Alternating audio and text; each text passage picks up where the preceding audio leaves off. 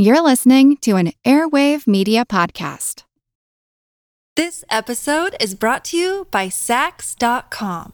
At Saks.com, it's easy to find your new vibe. Dive into the Western trend with gold cowboy boots from Staud, or go full 90s throwback with platforms from Prada. You can shop for everything on your agenda, whether it's a breezy Zimmermann dress for a garden party or a bright Chloe blazer for brunch. Find inspiration for your new vibe every day at Saks.com.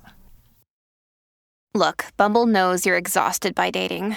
All the must not take yourself too seriously and 6 1 since that matters. And what do I even say other than hey?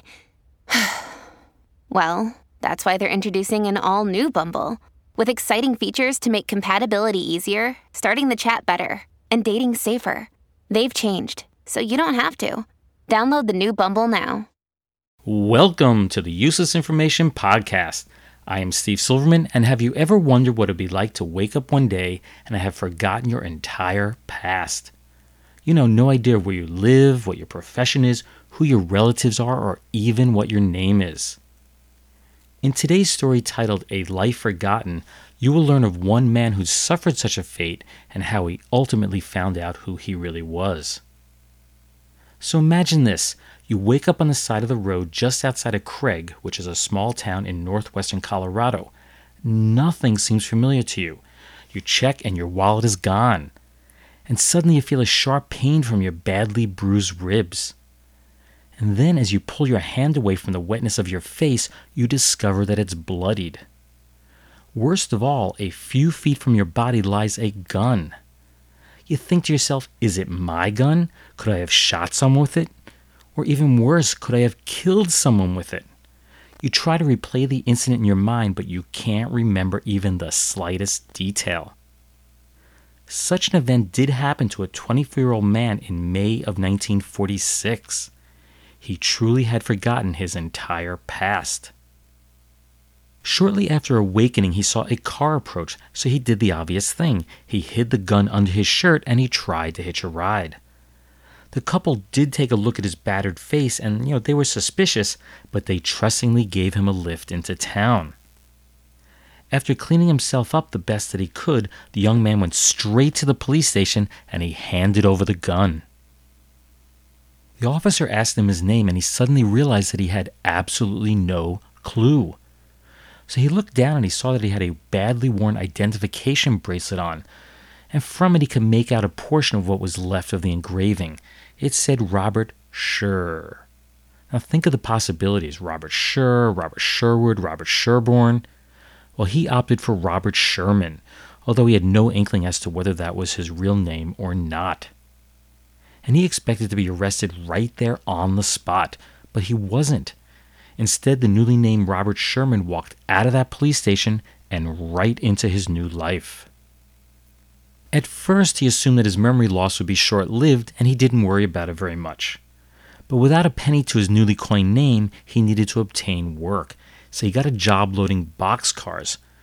But he ultimately decided this was not for him, and he decided to move on. Without any memory of his past, he fabricated one over time. He became Robert or Bob Sherman, an ex Marine from Texas who had been a student at prestigious boys' schools in both New York and Omaha. He then worked at a casino in Reno, Nevada, and as a railroad detective in California. He even managed to secure a job as a deputy sheriff in Nevada. But Bob Sherman was a man constantly haunted by his past. Just who was he and what was the deal with that gun? When he was fingerprinted while working at an aluminum plant, he expected the police to arrest him at any moment. When the results of the fingerprint search came back as a match, he was shocked to find out the name of the man associated with them. It was Robert Sherman. Yeah, he was identified as the man that he was pretending to be. So desperate was he to determine his true identity that he even went as far as enrolling himself in some FBI training courses and that was so he could have his fingerprints checked against their records. Again, once again, they pointed right back at Robert Sherman. Then, one day while he was working as a juvenile counselor in Sacramento, California, his supervisor mentioned that there was a problem with his school transcripts and they needed to be straightened out right away. Well, that was the last they ever saw of Bob Sherman. He hightailed it out of there and he ultimately set up his own business in Los Angeles as a deep sea diver. As the years passed, he did fall in love with several women, you know, that he wanted to marry, but he always feared that his past would someday rise up and destroy both of their lives. You know, maybe he had a wife out there, maybe some children, who knows? He was fearful of the past. Each time, Bob just moved on. And then one day, about 20 years after the loss of his memory, he just plain lost it. While driving outside of Los Angeles, the stress of the unknown finally got the better of him, and he was forced to pull a car to the side of the road. Police found him there freaking out, so they took him to stay with a couple of his friends for some much needed rest. It was there, while sitting on their patio one evening, that he suddenly had a moment of clarity. Quote, I suddenly thought, Albany, New York, that's where I'm from. My name is Robert Sheridan. Johnny and Dickie are my brothers. Lillian and Marjorie are my sisters. One would think that this would be incredibly welcome news, but as bits of his memory slowly returned, he was afflicted with a sense of guilt, you know, for the pain that he must have caused his family. And to make matters worse, he was unsure if he should abandon his current life and go back to the old one, or to continue living the fictitious life that he assumed for the past 20 years. So, with his mind in confusion and suddenly suffering from very severe headaches, Bob decided to seek medical help. With the help of a psychoanalyst, he was able to piece together additional details of his life. In particular, he remembered the address of his parents' home in McKownville, New York. Coincidentally, I used to live in McKownville, New York, but I know very, very few people that even know that it exists. That's because both SUNY Albany and the largest mall in the region, Crossgates, are partially in McKownville. It's just one of those places that's so built up today that you drive through without ever knowing you've been there you know, you kind of blink and you miss it. Well, I'm diverging from the story, so let's get back to it. Finally, after 20 years, Bob Sheridan decided it was time to head back east and confront his past. Upon arrival at his parents' house at 19 Burkwood Avenue, he found out that they no longer lived there. In fact, he suspected that after so much time, they may no longer even be alive. So he turned to the phone book and could find the name of just one person that he recognized, that of an uncle. Bob made the call and he learned that his sister Marjorie was living in Syracuse, New York. So he drove out to see her, and together they drove to Baltimore to see their brother John. The last leg of his reunion took him to Largo, Florida to see his sister Lillian, and ultimately to his parents who had retired to nearby Indian Rocks Beach 11 years earlier. Sadly, he learned that they were in very poor health. And that's when he really found out about his past. You see, Bob had joined the Navy at age 17 and he served in the Atlantic before being a part of five Pacific War campaigns. As a result of the fighting, he suffered a severe mental breakdown and he was sent to St. Albans Naval Hospital in Queens, New York. When the war ended, so did his care. Against his father's pleas that Bob had not recovered, the Navy released him anyway, and he headed to San Francisco to report for duty. He never arrived. After an article appeared in the Family Weekly on February 27th of 1966, Bob received a phone call from a woman who claimed to be the girlfriend of the man who had beaten him. Quote, she said he had robbed me and thought he had killed me and wondered if I was going to press charges. That's the end of the quote. She added that Bob had wrestled the gun away from her boyfriend and what this meant was that Bob could now be at ease knowing that he had never, ever shot anyone with that weapon. Bob did eventually marry, and his parents passed on, so the couple left Florida and moved back to California. Sadly, Robert Sheridan died in Medford, Oregon on November 18th of 1994 at the age of 68 years, 11 months, and 4 days. Other than the bits and pieces he learned from others, he never did remember his childhood, teenage years, or the war that he fought in. It was a life forgotten. Useless, useful, I'll leave that for you to decide. This episode is brought to you by Saks.com.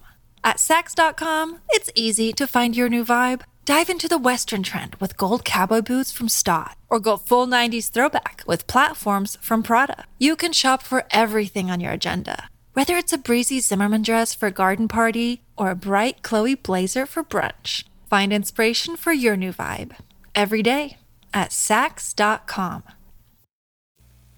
Ladies thrill at the new loveliness of your complexion, the radiant, tingling feeling that is yours after a facial with Hopper White Clay Pack.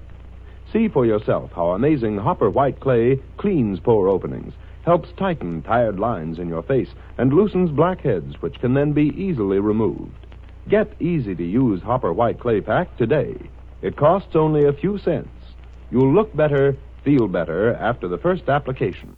That commercial for Hopper's White Clay Pack is from the September 23, 1949 episode of The Romance of Helen Trent. That was a soap opera that ran on the CBS network from 1933 to 1960. Get this, for a total of 7,222 episodes. Now, the Hopper in Hopper's White Clay Pack refers to actress Edna Wallace Hopper, and how she came to be associated with a line of cosmetics is a story in itself but I'll try to keep it brief.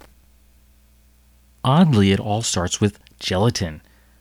You see, two brothers, Fred and Otto Glidden, had worked for Jell-O in Le Roy, New York, and they decided in 1922 to head to Waukesha, Wisconsin to sell their own version of the product. They named it Jiffy-Jell and they made a small fortune off of it. But then, when Prohibition went into effect in January of 1919, they were faced with a big problem. That's because Jiffy-Jell used alcohol as a preserving agent, and they were forced to find a replacement. Not only did they come up with a new formulation, but they also sold the company for big bucks. Now flushing cash, the brothers, one who was a chemist, decided to enter the cosmetics industry.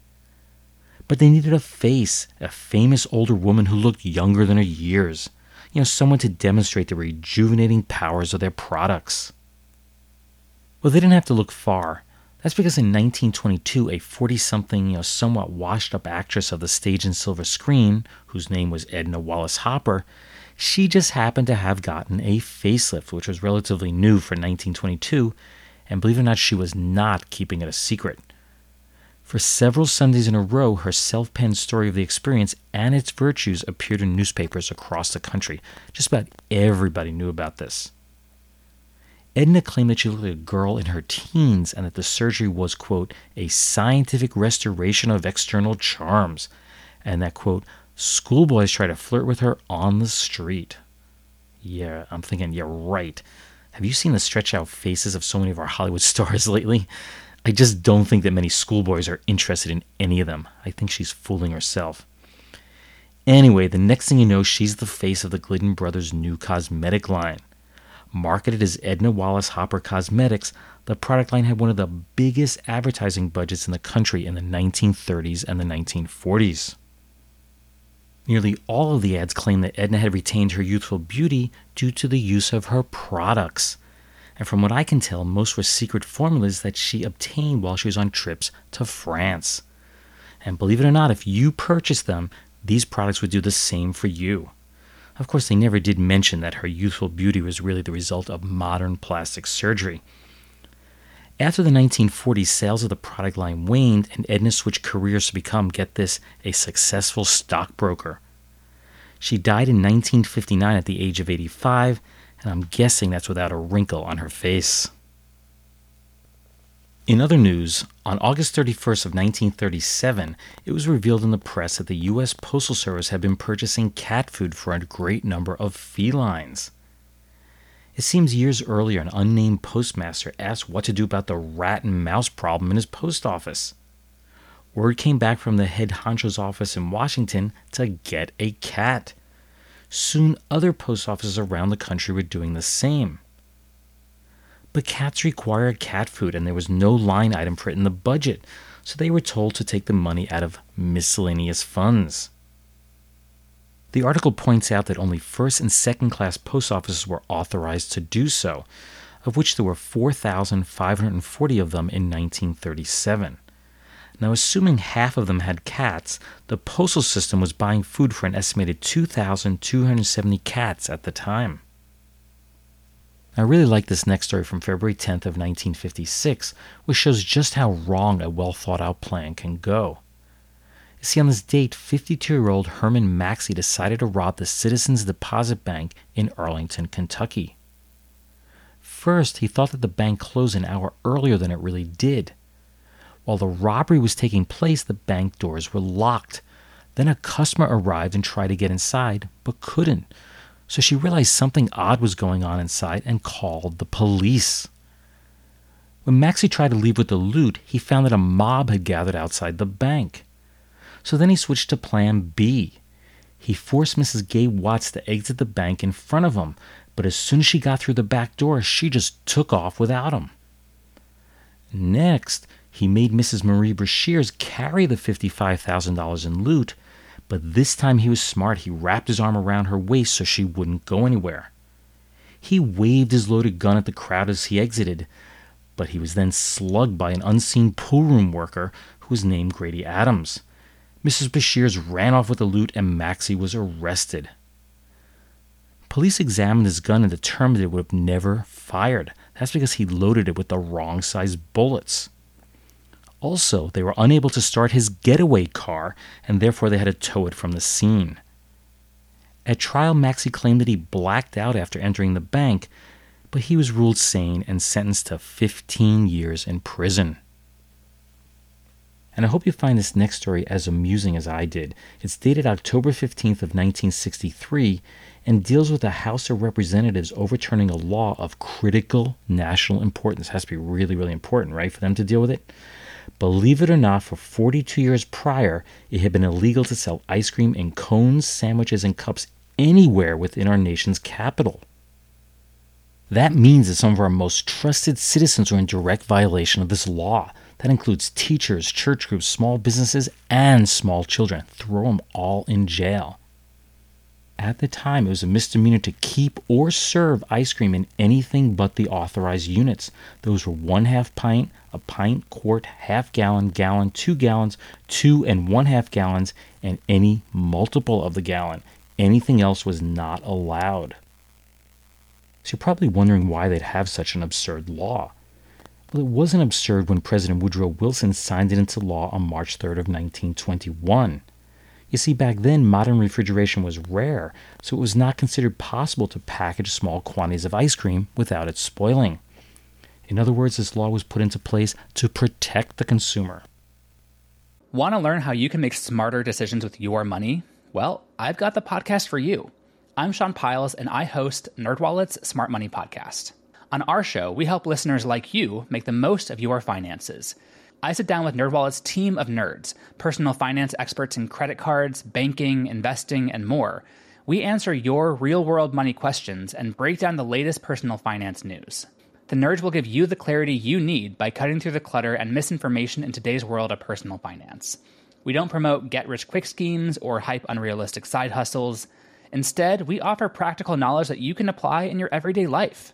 You'll learn about strategies to help you build your wealth, invest wisely, shop for financial products, and plan for major life events. And you'll walk away with the confidence you need to ensure that your money is always working as hard as you are. So turn to the nerds to answer your real world money questions and get insights that can help you make the smartest financial decisions for your life. Listen to NerdWallet's Smart Money Podcast wherever you get your podcasts. Well, that's it for this episode of the Useless Information Podcast. I do hope that you enjoyed it. For those of you wondering where I've been for the last month, month and a half, I'm way overdue for putting out a new episode. Basically, I've been sick. Not really sick, but just, you know, kind of sick with a bad cough. It's one of the hazards of being a high school teacher.